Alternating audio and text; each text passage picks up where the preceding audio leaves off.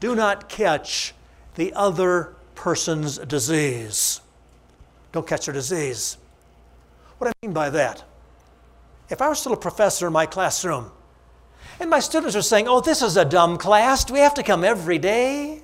Do you take attendance? Will that be on the test? Do we have to take notes?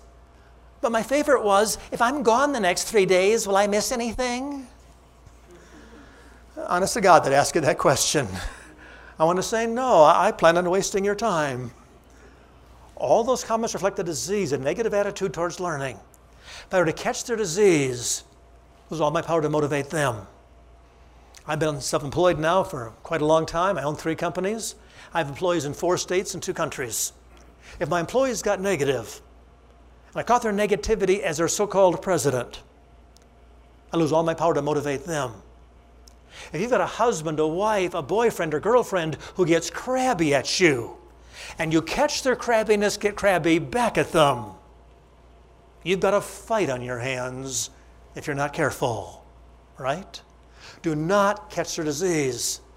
And if you can act enthusiastic long enough, I don't mean be fake, we all hate fakes. I mean the gutsy enthusiasm of I'm an adult, I'm mature, I'm grown up, I'm a leader, I can hang in there, I can cope, I can do this.